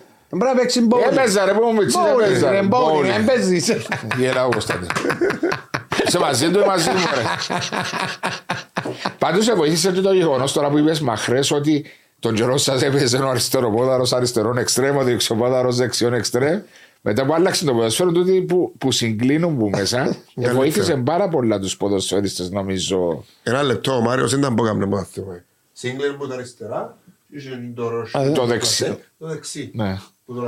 Που εκλώνε την μάπα. Ύστερα που εμάθαν εκλώνταν και με το αριστερό. Εμένα εσύ είσαι δύναμη παραπάνω. Εγώ εντάξει, τώρα είσαι αριστερό. Βάζει το μικρόφωνο, έπαμε φύγε το μικρόφωνο. Είχε να πάει μπροστά που δεν να πάεις. Εγώ εσύ να τριπλάρισκα με το εξή μπρος το αριστερό. Εν το δούλεψα.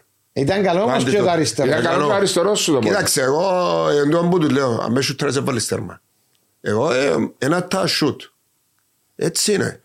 Και ακόμα χαριτολογώντας προχτές που είχε το δοκάρι ο παίκτης της Σαλαμίνας, λέει τους εγώ ξέρετε να κάνω, την έναν που τα ξέρει παρά, ήταν να δω τον τερμαφύλακαν της ΑΕΛ και τον πλασάρω. Στην επαναφορά. Όχι, που τριπλάρει ο τσίπου τα δεξιά και σούττανε το δοκάρι. Την ώρα που μεταξύ η μπάλα έτσι σιγά σιγά πλασάρω όπως έκαμε τούτος, όπως έκαμε εγώ. Αντί να το κάνει δυνατά. Ναι, να συμμακιάζει γωνιά γιατί αν πες στην ορθωτική. Εγώ ποτέ μου βάζω μου ενέσιουτάρισκα μες στην περιοχή. Πλάσα. Πλασάρισκα και έξω από την περιοχή, αν ήμουν κοντά στο ημικύκλιο, πλάσα. Εκαθοδήγουν εγώ την μπάλα που είναι μπάλα. Το σιούτ, έκαμες σιούτ δυνατό, εν και βάλεις κατευθύνσεις. Εντάξει, είναι να βρεις τη γωνιά, την τεχνική που βλέπεις. Ασιουτάρεις δυνατά, ασιουτάρεις τσάμε. Αλλά να καθοδηγάς την μπάλα. Γιατί όταν καθοδηγείς εσύ μπάλα, ο τερμαφύλακας, είναι πολλά πιο δύσκολο για εκείνο. Τώρα που σκέφτομαι, κάθομαι μαζί σας, μπορεί να βάλετε 400 γκολ. Εγώ στη Σαλαμίνα βάλα 219. Είναι μου μακριά. Και εσύ πόσα βάλεις στην καριέρα σου? Μα θυμούμε. Μα γιατί δεν αμένει ξέρεις ρε. Μάρια εμένα ευκάλε βιβλίο, ξέρω έναν περίπου. Εγώ δεν μου κάνω βιβλίο. Όχι, ούτε μου κάνω βιβλίο. Όχι, εννοώ το ιστορικά που κάνανε η Σαλαμίνα για τα 70 χρόνια που κάνουν τα στατιστικά όλα. 219 τέρματα. 459 εμφανίσεις. Αλλά με ούλα και η δεύτερη κατηγορία. Ναι, και η δεύτερη κατηγορία που έπαιξαν μια χρονιά με 30. Και ακύπελλα μέσα ούλα. Και ακύπελλα, ναι. Οι καλά μετρούν και εσύ να μετρούσεις. Εντάξει, μετρούν όμως στην... όταν πάεις στη γενική είναι μόνο το πρωτάθλημα. Είναι μόνο το πρωτάθλημα της πρώτης κατηγορίας. Στην πρώτη κατηγορία είσαι 144. Αλλά συνολό είναι πολλά παραπάνω. Με τα κύπελλα και δεύτερη κατηγορία. Έβαλα τα κύπελλα πώς έβαλα κύπελλα? Καμιά 70. Έτσι πολλά. Είναι κύπελλο ρε φτύχοντα. Εντάξει ρε Βάσο. Πρώτο γύρο μπορεί να παίζεις με μια μητσάνομα. 6-0 έβαλα 5. Σαν το 90 νομίζω που κάνουμε το κύπελλο έβαλα 9 τέρματα. Επέζα με μαθηγυρό νομίζω έβαλα 3. Διούσου και χρυσό παπούτσι όπως πάει. Έβαλα 400-500 γκολ μας. Εντάξει εγώ τα παραπάνω τέρμα στην καριέρα μου έβαλα τα του Άρη. Ύστερα τα από Ελ. Είχες καλό ρεκόρ. Γι' αυτό τότε... Κόντεψες ο προδρόμος. Εγώ εκείνο που θυμάμαι τη χρονιά ρε Βάσο που βγήκα πρώτος σκορέρ, έβαλα σε όλες τις ομάδες. Ναι. Για να βγεις σε πρώτος σκορέρ πρέπει. Όχι ρε, γιατί τα σχεσίνες. Μπορεί να με βάλεις. Είναι ωραίο στατιστικό τούτο. Παίζαμε 26 παιχνίδια, 13 ομάδες. Και στις 13 ομάδες έβαλα τους γκολ. Ή εντός ή εκτός κάτι έβαλες. Σε βάλες 33 τέρματα. Ναι, έβαλα 33. Η πιο παραγωγική σου σεζόν ποια ήταν? Το 94-95 που ήταν τρεις γυρί. Α, που είχε το, ναι. Έπαιξα 32 παιχνίδια, βάλα 25 γκολ. Και εκείνη η χρονιά δεν ξεκίνησα καλά. Και ήταν το Μακαρίτης ο Βούκο της προπονητής, που για μένα ο καλύτερος προπονητής και άνθρωπος στην καριέρα μου. Μότσης Αυγώτης. Και απίστευτος. Μα ήταν κάμεν καλές χρονιές με ο Βούκο της Σαλαμίνα. Ναι, τέλος πάντων και συζητούσα λόγω εμείς τώρα αφήσουμε εκτός 11. Δεν έχω πρόβλημα. Όχι λαλί μου, μέσα από τις εμφανίσεις σου. Να βρεις τη φόρμα σου. Όταν επανήλθες. Έβαλε με. Συνέχιζε να έβαλε με. Ναι. Παίζουμε να θυμούμε έναν παιχνίδι με Εθνικό Λαχνάς. Κερδίζουμε 2-1 και κάνουμε αλλαγή γύρω στο 60. Εγώ ασυναίσθητα. Θυμώσες. Μου άρεσε. Ναι. Και πήγα και νομίζω ότι το έκαμε το sharing μου. Αντέδρασες. Λάθος. Ναι, λάθος. Γυρίζει το παιχνίδι ύστερα και χάμε τις 4-2. Έρχεται η Δευτέρα στα βοηθήρια. Τι δεν μου είπε, αρχηγός τώρα. Έμεινα έτσι, τσούβωσα. Δεν του είπα τίποτε, δεν μου να του πω. Τα κρύβω δίκαιος. Σε όλους μας. Σε όλους μας, έρχεται ο ξέντους όλους ύστερα. Είπε μου 3-4 κουβέντες.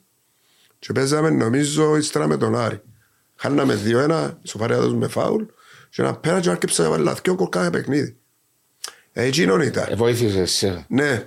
Εντάξει, πιάνεις και η ροή. Πιάνεις και η ροή εν τούτο. Ψυχολογία. Μια χρονιά πάλι το 1992 ξεκίνησα Λίμπερο. Πουλήσαμε το φλόρο στον πεζοπορικό. Ναι. Ήρθε ο Έγκελ μέσα στη σεζό. Λάει μου που ήθελε να παίζεις. Λάει το κέντρο. Να ξέπαιζα Λίμπερο 11-5 και έβαλα 5 τέρματα. Φεύγα πίσω. Που ήθελε να παίξεις κέντρο. Πρώτο παιχνίδι μετά από έρθει στο Μακάριο. Αίτησε το με οκμό 2 χρόνια. 2-3, βάλα 2 γκολ. Το ένα λίγο πάνω από το κέντρο του Μαραγκού. Απόκρουσε λάθος. Όσο κράτης. Και έφτασα να κοντάραμε κοντά στο σκορ. Τον που λέει ο Μάριος. Πια 16 γκολ την χρονιά. Έθελα να βάλω, εν έβαλα. Πιάσε το άγχος. Εν τούτον που θέλεις. Αυτό είναι τούτον που λαλούμε στους μητσούς. Ήρεμα, χαλαρά. Ενάρτη το κόμμα. Εν το κινιάς τον κόμμα. Αν το κινιάς πολλά εν έρχεται. Αφού και εμένα είπα στο παιχνίδι μονάρι. Ήταν να βγω πρώτο σκορ. Ήταν δυο παιχνίδια, τρία παιχνίδια. Και θέλαν όλοι να λέω παιδιά μην με ευγενιάτε. Μην μου κάνετε. Εμένα κινούσαμε τελευταία αγωνιστική. Μονάρι και εμένα. Άχος. Πάμπη, εγώ δεν είχα τίποτε. Εγώ ειλικρινά που σου μιλώ, ό,τι ιερόν έχω, δεν είχα άκουσα θα βγω πρώτο σκορ. Επία στο παιχνίδι μονάρι, εντάξει, λέω όπως κάνω πάντα. Λέω μην με γυρεύκετε και δεν θα βάλω. Αν με γυρεύκετε, παίξε κανονικά, βάλα πέντε. Γιατί δεν το κινήμα. Και στο τελευταίο παιχνίδι για να καταλάβεις πάνω να βγω πρώτο σκορ. Έβαλε έναν άλλο 10. Όχι, έπαιζα με ΑΕΚ. Έβαλα 2. Εντάξει, ετέγιωσε το παιχνίδι το δικό μας. Ετέγιωσε. Και έπαιζε η Ομόνοια. Η Ομόνοια είχε ένα άλλο, έναν τέταρτο. Ο Ραύμα. Ναι, εγώ για να καταλάβεις. Άλλοι, αν ήταν να μείνουν πας στο ράδιο να ακούω. Έπια καμπάνιο, σάστηκα εδώ. Εμπαίνει ο φίλος μου ο Θκιαμαντής. Μόρια μου, Μάριε, είσαι πρώτος σκόρερ! Εν έβαλε ένα άλλο τούτος. Ο κύριος Δήμος μας. Έκαμε με τον Δήμο. Σε εθνική. Σε εθνική με τον κύριο Ανδρέα και τον κύριο Δήμο. Με προβολή τον κύριο Δήμο και βοηθών τον Ανδρέα. Εγώ αναφέρεις τον κύριο Ανδρέα. Εν να τον πιάμε τώρα που τελειώσε το γήπεδο. Εν ήξω τώρα αν περιμένω να τελειώσει και η δρόμη. Όχι, θα τελειώσει και η θητεία του τώρα, ξαναμείνει. Κανονικά τελειώνει, είναι αλλάσσιμο. Αλλάσσιμο, αλλάσσιμο πρόεδρος, αλλά βάλουν άλλους. Έλα σου εγώ, τώρα μπορεί να βγει θα φέρουμε. Όχι, τώρα δεν ξέρει κανένας τώρα. Να έρθω στο σήμερα, πάλι στη Σαλαμίνα, τούτη όλη η δουλειά που γίνεται. Και ξεκινώντας το πρωτάθλημα, ήταν ένα από τα φαβορί, η δεύτερη κατηγορία. Λόγω budget. Βασικά λόγω budget. Και μιλούμε, πολλές φορές πέφτουμε έξω όλοι για αθλητικογράφοι. Και εμείς που ασχολούμαστε με το ποδόσφαιρο, εν ευκαλέν να τα καταφέρει η Νέα Σαλαμίνα. Δεν είδαμε. Απλώς υπολογίζαμε. Υπολογίζαμε λόγω επενδυτών στις άλλες ομάδες. Εντάξει, εμείς που είμαστε πιο κοντά, είδα και τα φιλικά, ούλα εγώ, ας πούμε, ίσως έναν προβληματισμό, μια σκέψη, να, τον που λες Βάσο. Αλλά... Εξεκίνησες τον που θέλεις λίγες συγκυρίες. Εξεκίνησες, κέρδισες πιο παιχνίδια και ας άλλον αέρα. Ναι. Επιάσεις κάποιους βαθμούς. Ύστερα νομίζω ότι δεν απατώμε, κάναμε 4 ήττες συνεχόμενες. Η ομάδα σχεδόν δεν ήταν καλή και χανέ, είχε μια ηρεμία. Στάθηκε και η διοίκηση, πως σημαντικό. Μα έκαμε σερί. Πριν τις 4 ήττες ξεκινήσαμε που χάσαμε από εσάς 1-0 στο ξύριο. Έχασαν το πέραρτο Φλωρεντία που ήταν άλλο αποτελέσμα, να κερδίσεις. Και ξεκίνησε ένα σερί αρνητικών αποτελεσμάτων. 4 ήττες στο πρωτάθλημα νομίζω. Χωρίς να σκοράρει μπορεί να φύγει. Και μετά έκαμε ένα σερί πάλι, κέρδισε 0-1 την Ομόνοια σερί του παιχνίδι. Ναι, που γίνον που ξεκίνησε. Ξαναπαιχτήκε 2 φορές. Και που έκαμε ακόμα ένα σερί νικηφόρμα. Έκαμε 5 νίκες στο πρωτάθλημα. Και έχουμε 37, 5, 15. Και πήγες 37. Πολλά ψηλός νούμερος. Εν τόν που λέω καμιά φορά είναι και το budget. Ως ένα σημείο πιστεύω είναι το budget. Το σημείο είναι στην ποσότητα.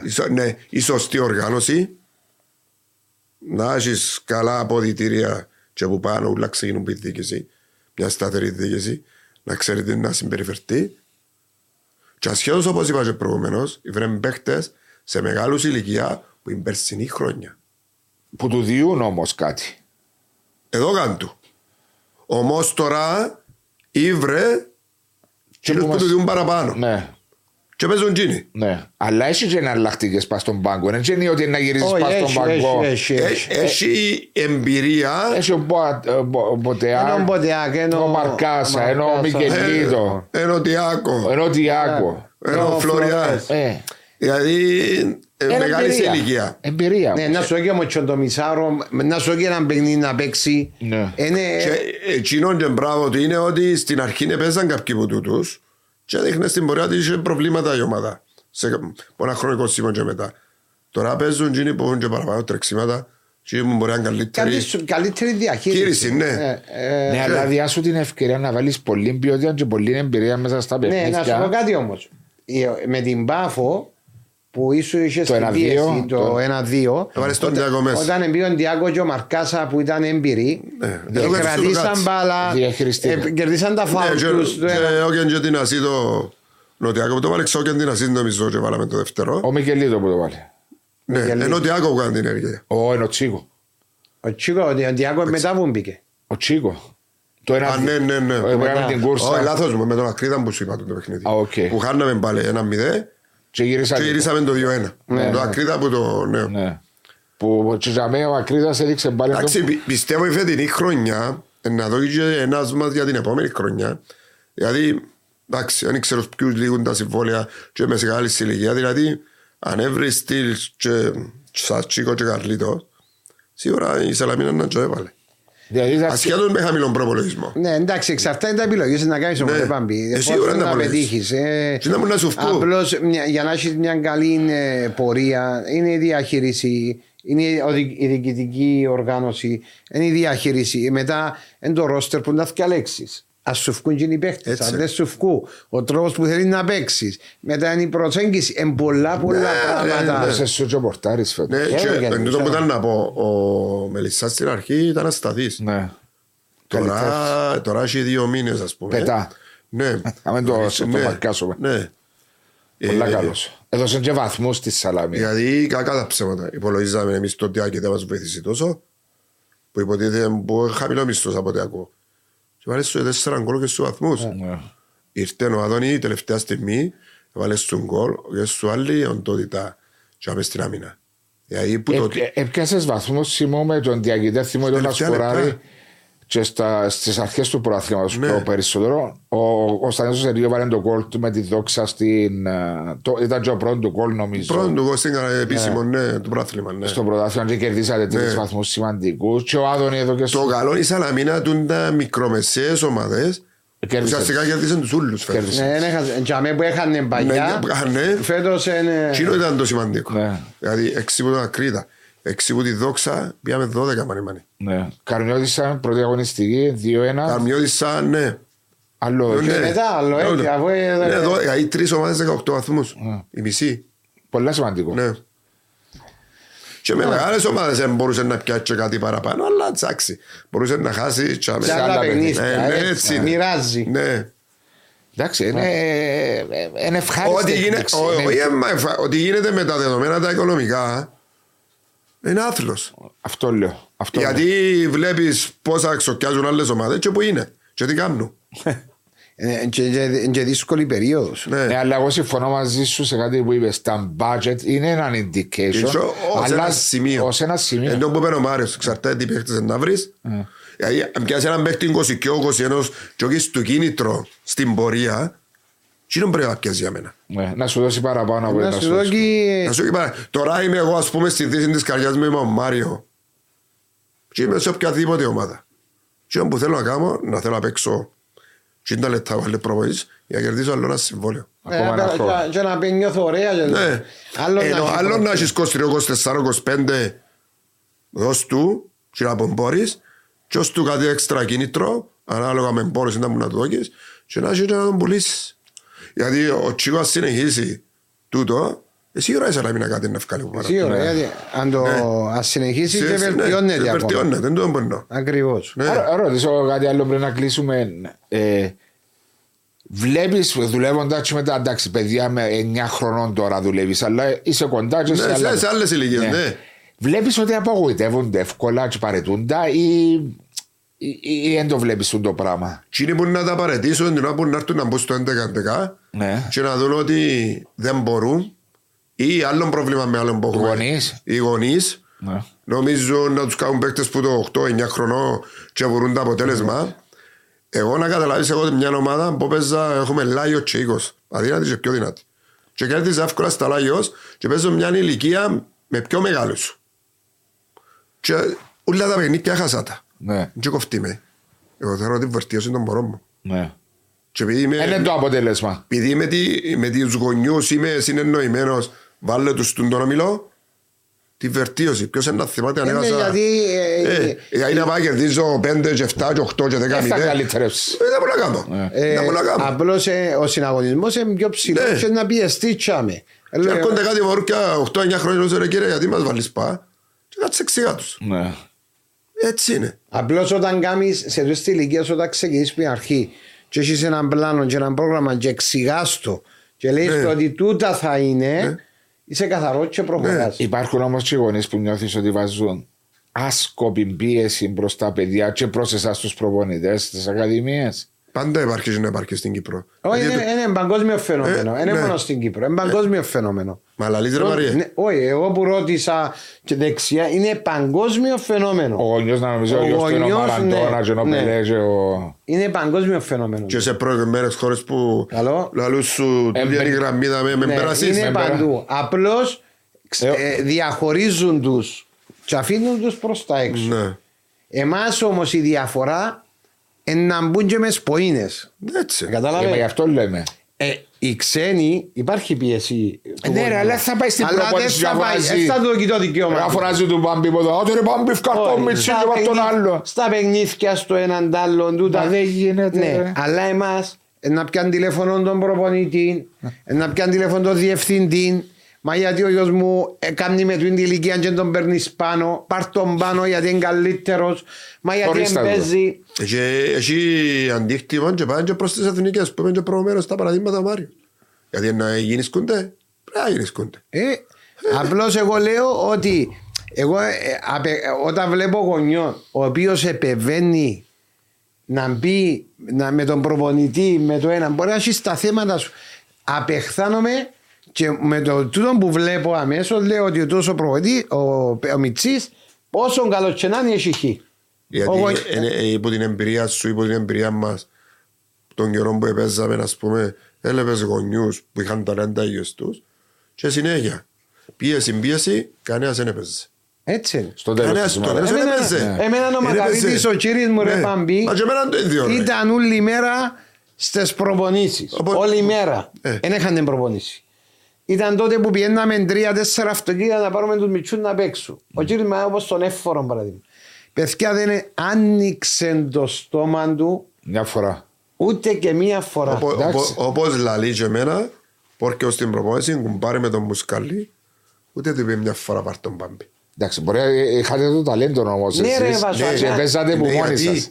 Γιατί θωρείς τους τώρα που δουν τις ηλικίες που ασχολούμαι και εγώ και έχουν τόσες απαιτήσεις. Στο μωρό να ευχαριστηθεί, έφυγε που είναι προπόση μου παιχνίδι, είναι χαμογελαστό. Τα υπόλοιπα να έρθουν μόνα τους. Αν προχωρήσει θα προχωρήσει. Τέλος. Εσείς που έπαιξατε ποδόσφαιρο τόσα χρόνια σε πολλά ψηλών επίπεδων, με μεγάλες καριέρες επιτυχημένες, δεν σκεφτήκατε ποτέ να κάνετε έτσι ένα σαν το σύνδεσμο και να πάτε κοντά στην κόπη να δίνετε τις δικές σας ιδέες για το ποδόσφαιρο, διότι αγαπάτε το ποδόσφαιρο? Βάσο μου, γιατί ρωτάς την Ομοσπονδία γιατί δεν το κάνει?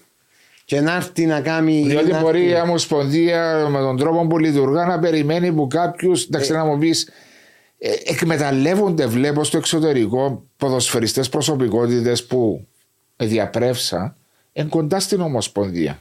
Έτσι λέω ότι ο Μάριος ο Κωνσταντίνου ή ο Σάββας ο Κωνσταντίνου. Σαν παράδειγμα, να σου πω ένα παράδειγμα. Εγώ τώρα είμαι. Τόσα χρόνια θεωρείται ποδόσφαιρο. Ναι. Λέει στις απόψεις σου, παράδειγμα. Λέω τώρα μεταφέρω τις απόψεις μου. Καλή ώρα έναν γκρουπ και μεταφέρουμε απόψεις στην Ομοσπονδία. Εγώ ξέρω ότι έχει παίχτες οι οποίοι η ίδια η Ομοσπονδία στέλνει τους σε σεμινάρια είτε σε ακαδημίες. Τι επιμόρφωσης, είτε σε τουρνουά, είτε. Και συζητούν με τα μωρά, εξηγούν τους, λέουν τους δεδομένα. Ναι, άλλο τούτο. Και τούτο είναι ένα κομμάτι, Βάσο μου, σε τούτο που θέλεις να κάνεις. Ένα κομμάτι. Πολλά κομμάτια όμως. Πάρα πολλά, αλλά. Έτσι οι ακαδημίες, έτσι το διαφημιστικό, έτσι το μάρκετινγκ. Έχει όμως και τεχνοκράτες οι οποίοι στους σεσμούς των πρωταθλημάτων, οι οποίοι πρέπει να πάρουν κάποιες αποφάσεις για το καλό των μωρών. Άμα τόσο τεχνοκράτης. Εν το καμνί. Εδώ παράδειγμα από οι βαθμολογίες που είπαμε τόσο καιρό. Τώρα ακριβώς το πράγμα. Πώς θα αναπτύξεις έναν παίκτη όσο βάλεις του που τα 13 πρέπει να κερδίσει την πίεση και ποια αποτέλεσμα.